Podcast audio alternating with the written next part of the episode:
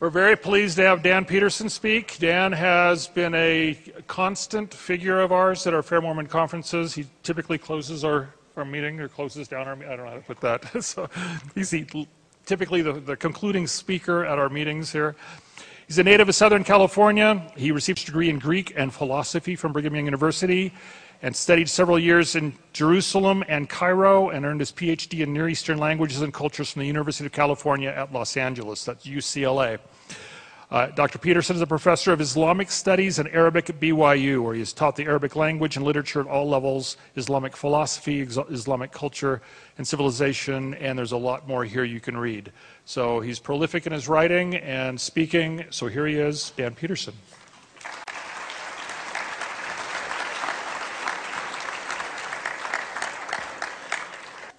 Many years ago, I received an angry note from a young returned missionary husband and father, a graduate student in a distant state, denouncing the church for lying about its history and denouncing me for my alleged role in defending those lies. An exchange ensued. I tried to persuade him that he was wrong. He remained hostile, and it was easy to see that he was deeply troubled. Abruptly, though, his messages stopped. After a while, oddly uneasy about the silence and following several unanswered notes inquiring whether he was all right, I called the institute director at the school where he'd been studying. My worries were confirmed in the worst possible way. The young man, I was told, had killed himself with a shotgun a month or two before, just about the time our correspondence had ended. Obviously, I was horrified. I wondered what, if anything, I might have done to help. I read and reread our correspondence looking for signs that I should have picked up. I don't know exactly what went into this young man's decision to end his life and to do it in such a horrible way. There may have been, there probably were, many factors involved, but I'm reasonably confident that his loss of faith and his bitter alienation from the church contributed. Obviously, most who leave Mormonism don't take their own lives. Some glide painlessly out. I understand them. A pay increase, an extra day each week, and no meetings. The attractions are obvious. Others, however, go through periods, whether brief or lifelong, of resentful anger. Important relationships with neighbors, children, parents, spouses, and extended family sometimes rupture in the wake of what we believers call apostasy. Often they suffer from depression. A world charged with eternal meaning and relationships suffused with cosmic significance can become an abyss of sheer pointlessness, culminating in oblivion. These things matter. I recently received a note from a psychiatrist in Georgia, in my judgment, himself a victim of his loss of faith, begging me to persuade church leaders to stop their lying. He claims, and I have no reason to doubt him, that he deals with the consequences of those alleged lies in his own practice when fellow disaffected Latter day Saints seek him out for help. I'm not a professional counselor, though as I've gained experience over my uncountable decades, I've come to recognize more and more the help that such counselors can provide. But I believe that there's an even more fundamental cure for the emotional and psychological turmoil caused by disillusionment and loss of faith. That cure is a return to faith and trust. I don't wonder at the havoc that complete loss of faith can induce in sensitive souls. Listen to what the outspokenly atheistic philosopher Bertrand Russell says in his 1903 essay, A Free Man's Worship. That man is the product of causes which had no prevision of the end they were achieving, that his origin, his growth, his hopes and fears, his loves and his beliefs are but the outcome of accidental collocations of atoms, that no fire, no heroism, no intensity of thought and feeling can preserve an individual life beyond the grave. That all the labors of the ages, all the devotion, all the inspiration, all the noonday brightness of human genius are destined to extinction in the vast death of the solar system, and that the whole temple of man's achievement must inevitably be buried beneath the debris of a universe in ruins. All these things, if not quite beyond dispute, are yet so nearly certain that no philosophy which rejects them can hope to stand. Only within the scaffolding of these truths, only on the firm foundation of unyielding despair, can the soul's habitation henceforth be safely built. Now, somehow, unyielding despair doesn't seem a very promising basis for a happy life. The French philosopher and writer Albert Camus published a famous 1942 collection of essays titled The Myth of Sisyphus, in which he grappled with the view that we're just a pointless combination of chemicals, with what he labeled the absurdity of the human situation. There is but one truly serious philosophical problem, he wrote, and that is suicide. Judging whether life is or is not worth, it, worth living amounts to answering the fundamental question of philosophy. A robust faith, like the loss of one, makes a difference. For one thing, faith apparently makes people healthier. Neither in my private life nor in my writings, Sigmund Freud wrote in a 1938 letter to Charles Singer, have I ever made a secret of being an out and out unbeliever. Indeed, he wrote to Marie Bonaparte, I regard myself as one of the most dangerous enemies of religion. And in fact, he was plainly obsessed with religion, treating it repeatedly in such books as Totem and Taboo, The Future of an Illusion, Civilization and Its Discontents, and Moses and Monotheism comparing the wishful illusions of religion to blissful hallucinatory confusion, religious teachings to neurotic relics, and religion itself to a universal obsessive compulsive neurosis and a childhood neurosis. And this theme of religious faith as psych- psychological defect, a sickness of the mind, remains popular among modern atheists too. Faith, declares Richard Dawkins in The Selfish Gene, seems to me to qualify as a kind of mental illness. It is difficult to imagine a set of beliefs more suggestive of mental illness, agrees Sam Harris in his 2004 bestseller, The End of Faith, than those that lie at the heart of many of our religious traditions. So, are religious people by definition sick, mentally ill? Is atheism healthier than faith? For several decades, Armand Nicholi, a clinical professor of psychiatry at Harvard Medical School, as well as the editor and co author of the Harvard Guide to Psychiatry, has taught an honors course for Harvard College and Harvard Medical School that's focused on Freud and the great Christian writer C.S. Lewis. Although the two never actually met, Nicholi puts them in dialogue and comparison with each other. This isn't as arbitrary as it might seem. Lewis, an atheist for half of his life, was well aware of Freud's writings. In, in 2002, based upon that course, Nicholi published The Question of God. C.S. Lewis and Sigmund Freud debate God, love, sex, and the meaning of life. It's a fascinating study, and one could easily argue from it that Lewis led a healthier and happier life than did Freud. Via such publications as Is Religion Good for Your Health? The Effects of Religion on Mental and Mental Health, Physical and Mental Health, his Handbook of Religion and Mental Health, and his editorship of the Oxford Handbook of Religion and Health, Harold Koenig, a psychiatrist on the faculty of Duke University, has established himself as a premier authority in this area. He and his collaborators argue that religious involvement is correlated with better mental health in the areas of depression, substance abuse, and suicide, and somewhat less certainly, with better results in the treatment of stress related disorders and dementia. Moreover, according to Tyler VanderWeele, professor of epidemiology at Harvard University, recent research published by himself and his colleagues in various top tier medical journals confirms the links that previous scientific investigation had identified between attendance at religious services and enhanced health. Regular attendance is associated, for example, with a roughly 30% reduction in mortality over 16 years of follow up, a five-fold reduction in the likelihood of suicide, and a 30% reduction in the incidence of depression, VanderWeele writes. But the apparent blessings don't end there. Regular participation in communal religious worship appears to be associated with greater likelihood of healthy social relationships and stable marriages, an increased sense of meaning in life, higher life satisfaction, an expansion of one's social network, and more charitable giving, volunteering, and civic engagement, says VanderWeele. One might perhaps conclude that it's the social support afforded by religious participation that confers such benefits. VanderWeele, however, says that social support accounts for only about 20 to 30 percent of the measured results. The self discipline encouraged by religious faith and the optimistic worldview that it supports also appear to be important contributing factors to physical health and longevity. Of course, none of this proves religious claims are true, but it does strongly suggest that faith isn't an illness, and that on that point at least, Freud and his followers are wrong. Persisting in the Freudian tradition, however, one standard British psychiatric textbook from the mid 20th century declares that re- religion is for, quote, the hesitant, the guilt ridden, the excessively timid, those lacking clear convictions with which to face life, end quote.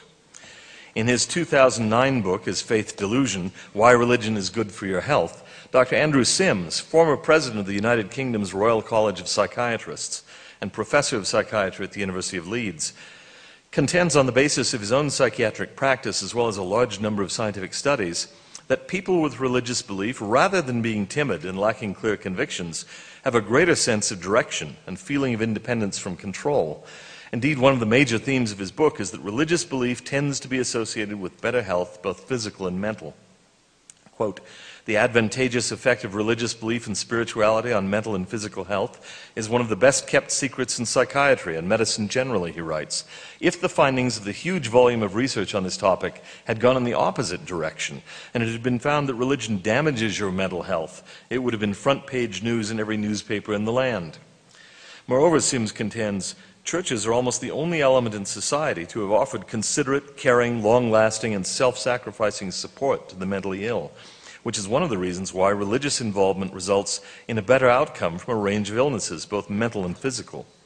In the majority of scientific studies, Sims summarizes, religious involvement correlates with enhanced well being, happiness, and life satisfaction, greater hope and optimism, even when facing serious diseases such as breast cancer, a stronger sense of purpose and meaning in life, higher self esteem, better responses to bereavement, greater social support, less loneliness, lower rates of depression and faster recovery from depression, reduced rates of suicide, decreased anxiety, better coping with stress, less psychosis and fewer psychotic tendencies, lower rates of alcohol and drug abuse, less delinquency and criminal activity, and greater marital stability and satisfaction.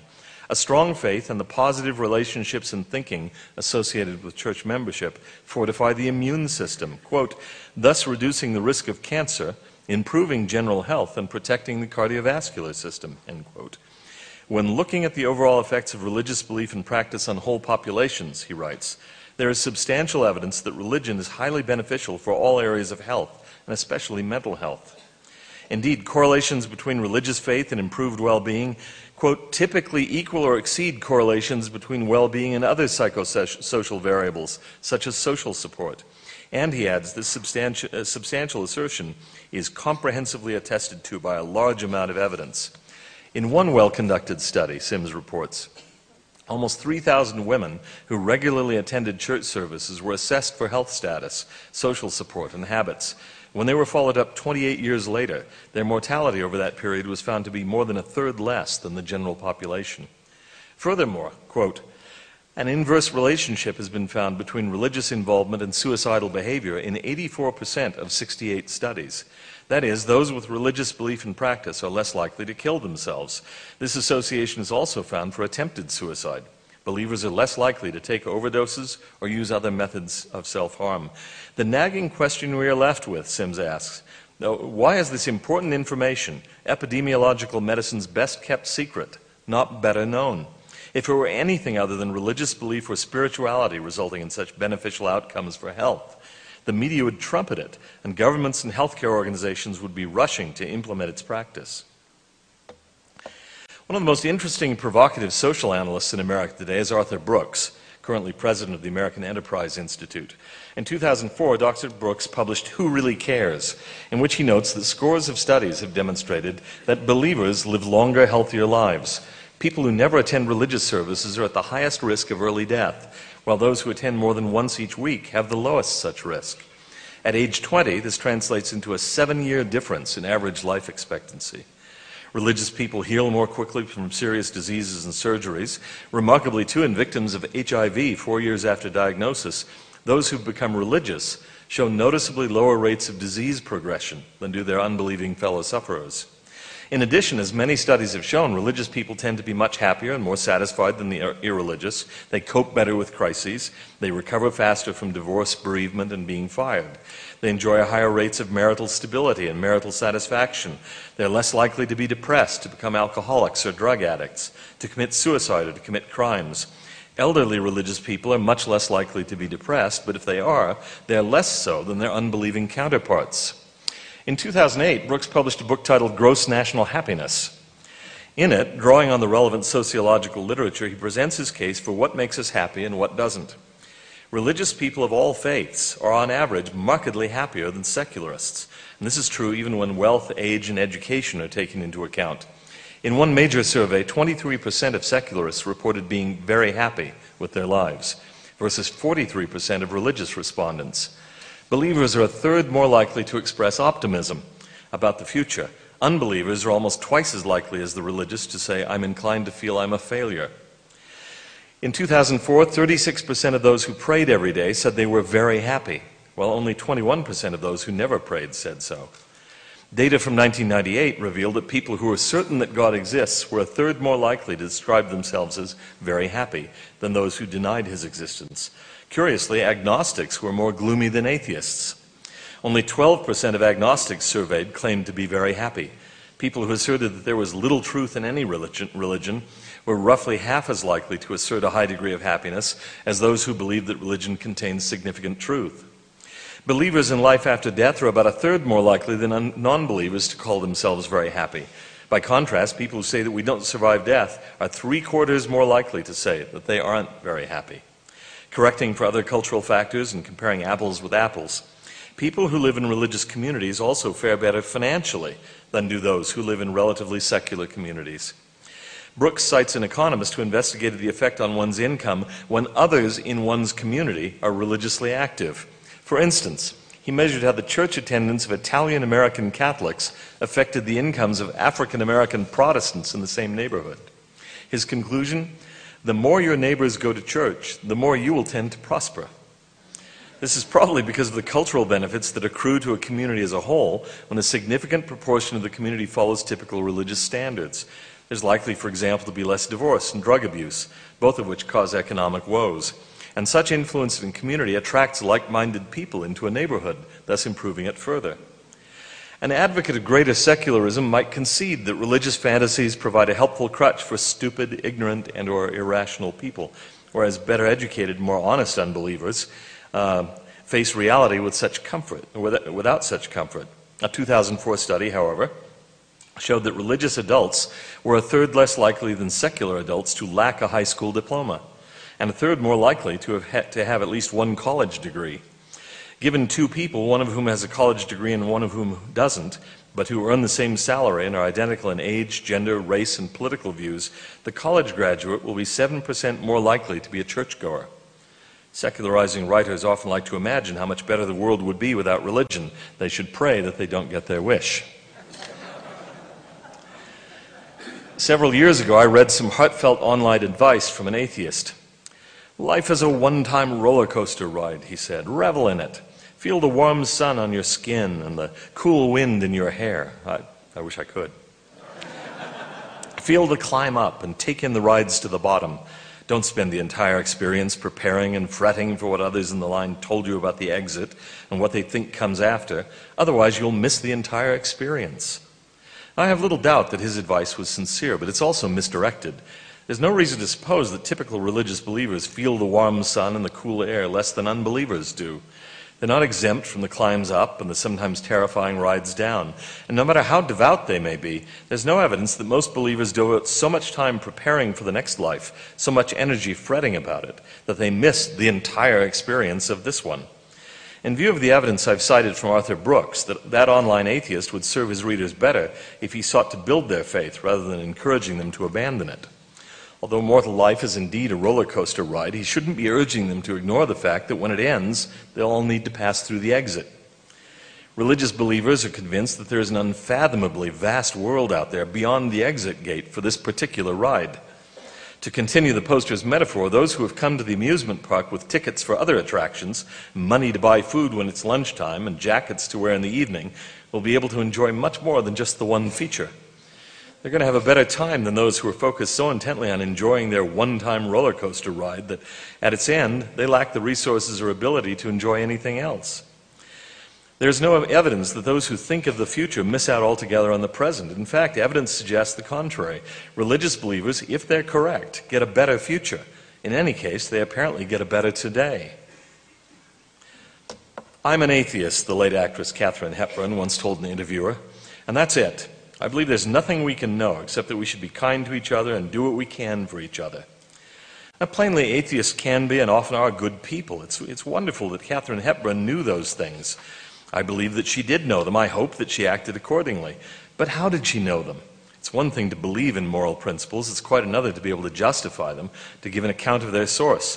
And this seems to me a particular problem for atheists.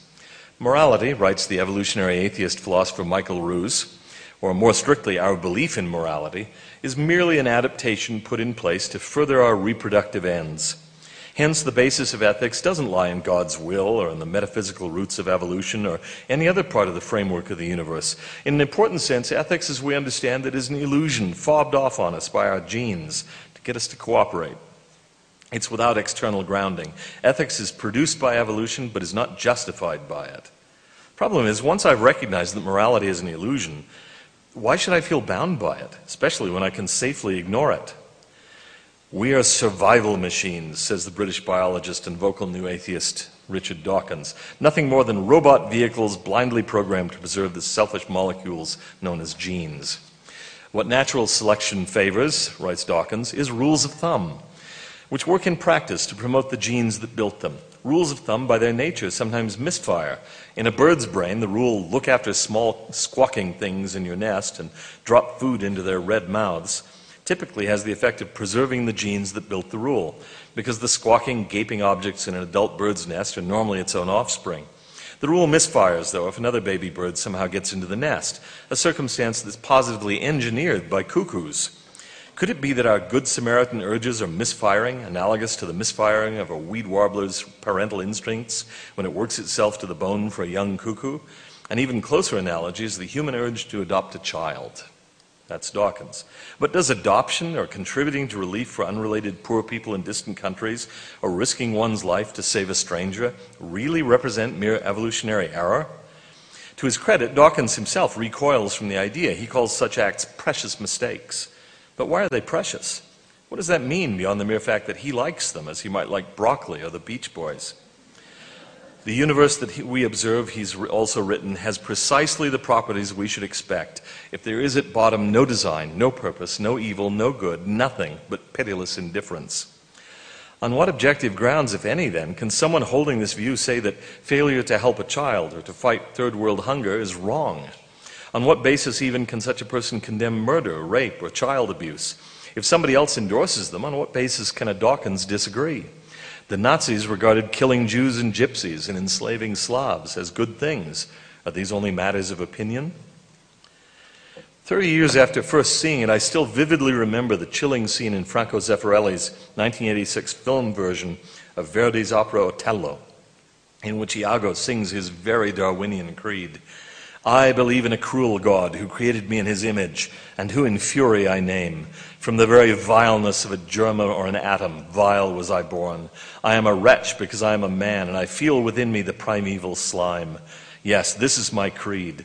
I believe it with a heart as steadfast as that of the widow in church.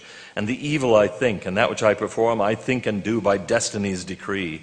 I believe the just man to be a mocking actor in face and heart, that all his being is a lie tear, kiss, glance, sacrifice, and honor. And I believe man the sport of evil fate from the germ of the cradle to the worm of the grave. After all this mockery, then comes death. And then, and then, death is nothingness, heaven an old wives' tale.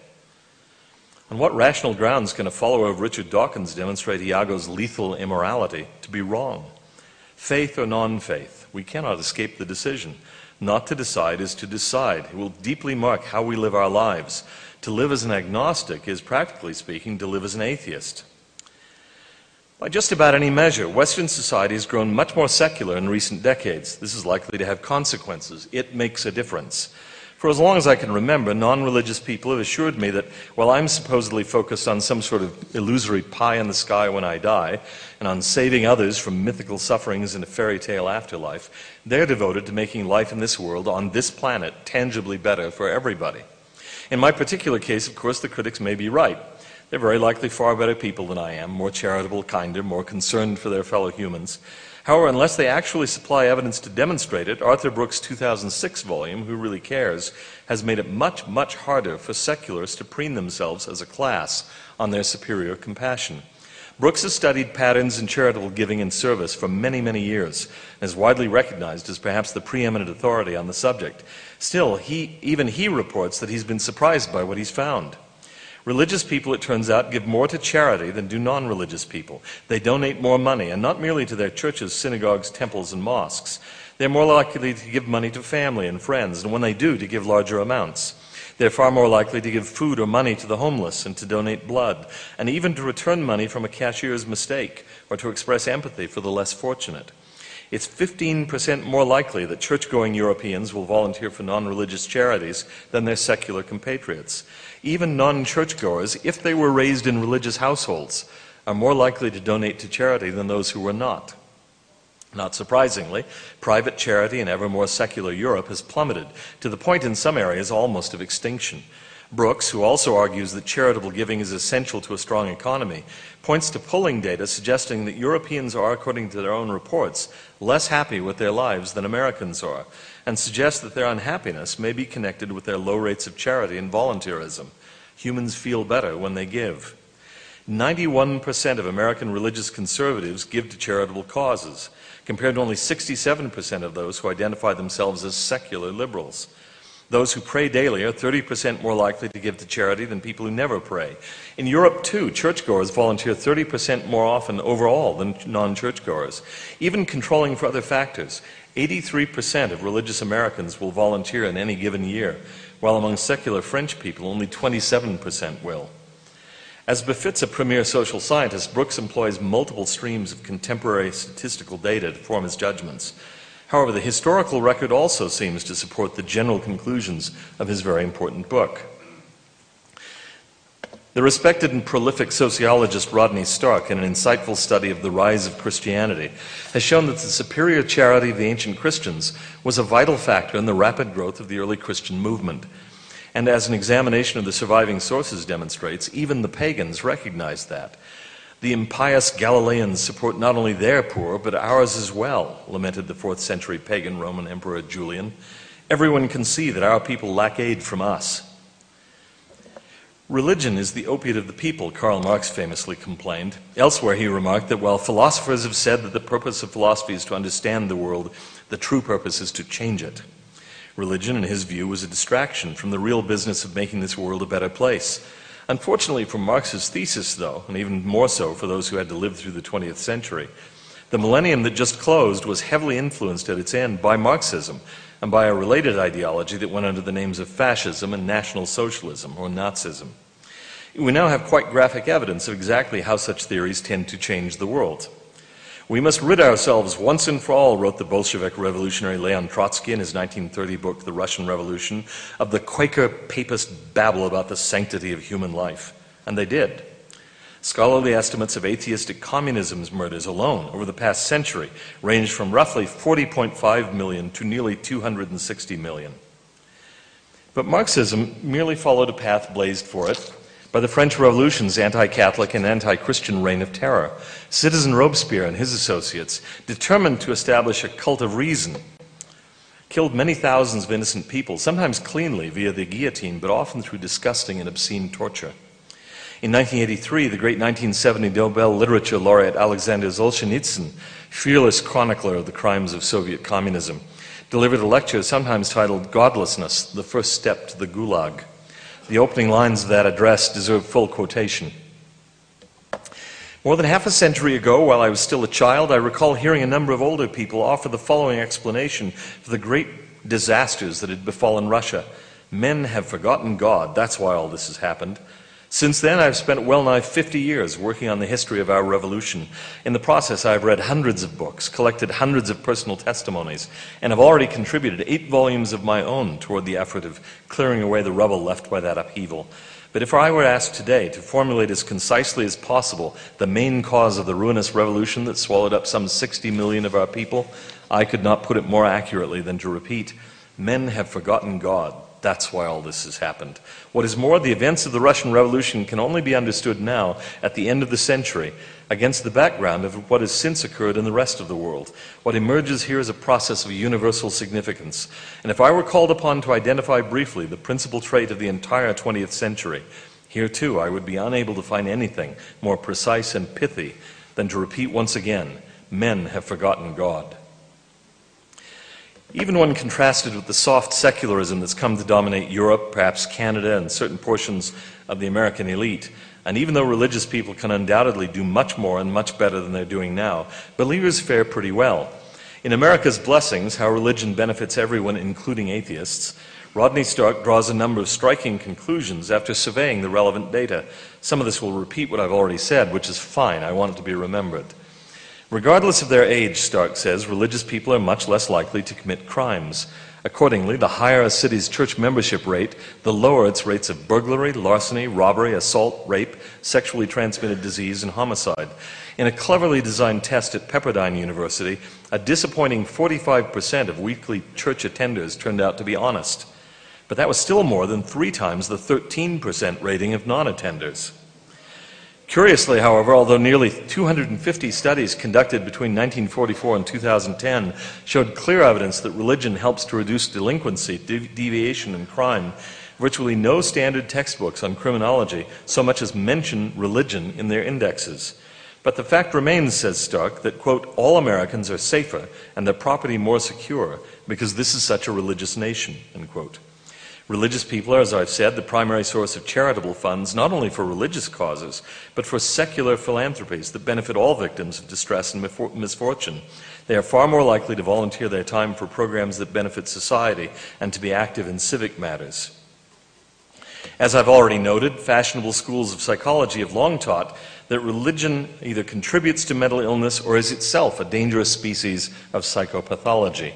But the evidence, says Professor Stark, quote, shows overwhelmingly that religion protects against mental illness. For example, persons with strong conservative religious beliefs are less depressed than those with weak and loose religious beliefs. They are happier, less neurotic, and far less likely to commit suicide. Religious people are more likely to marry and to stay married than their irreligious counterparts, and on the whole, they express greater satisfaction with their marriages and their spouses. They are far less likely to have extramarital affairs. In addition, Religious husbands are substantially less likely to abuse their wives or children. Mother child relationships are stronger for frequent church attenders than for those who rarely, if ever, go to church. And for mothers and children who regard religion as very important, they're stronger for, than for those church attenders who don't value religion very highly. Precisely the same thing holds for the level of satisfaction of teenagers with their families. Greater religiosity means higher satisfaction. Strongly religious persons seem, all other things being equal, to enjoy reduced risks of heart disease, strokes, and high blood pressure or hypertension than those who are less religious, and seem to recover better from coronary artery bypass surgery. The average life expectancy of religious Americans is more than seven years longer than that of the irreligious. Moreover, quote, a very substantial difference remains even when the effects of clean living have been factored out. Religious students tend to get better grades than do their non religious counterparts, as well as to score higher on all standardized achievement tests. They are less likely to be expelled or suspended or to drop out of school and are more likely to do their homework. Religious Americans are also, on average, more successful in their careers than are the irreligious. They obtain better jobs and are less likely to find themselves unemployed or on welfare. Committed religious believers are less likely to patronize astrologers or to believe in the occult and the paranormal than are non believers. On the other hand, though they're often caricatured as ignorant, churchgoers are more likely to read, to patronize the arts, and to enjoy classical music than are non churchgoers. Translated into comparisons with Western European, European nations, writes Professor Stark, addressing an American audience, we enjoy far lower crime rates, much higher levels of charitable giving, better health, stronger marriages, and less suicide, to note only a few of our benefits from being an unusually religious nation. Once again, none of these facts proves religious claims true, but they certainly undermine the old accusation that religion is unhealthy and antisocial. As Harvard's Robert Putnam expresses it in his famous book Bowling Alone, Believing churchgoers are, quote, much more likely than other persons to visit friends, to entertain at home, to attend club meetings, and to belong to sports groups, professional and academic societies, school service groups, youth groups, service clubs, hobby or garden clubs, literary, art, discussion, and study groups, school fraternities and sororities, farm organizations, political clubs, nationality groups, and other miscellaneous groups. So, asks Mary Eberstadt in her book How the West Really Lost God, is it in society's interest to encourage Christian practice? She then provides her own response. The answer is only so far as it is in society's interest to encourage quality of life, enhanced health, happiness, coping, less crime, less depression, and other such benefits associated with religious involvement.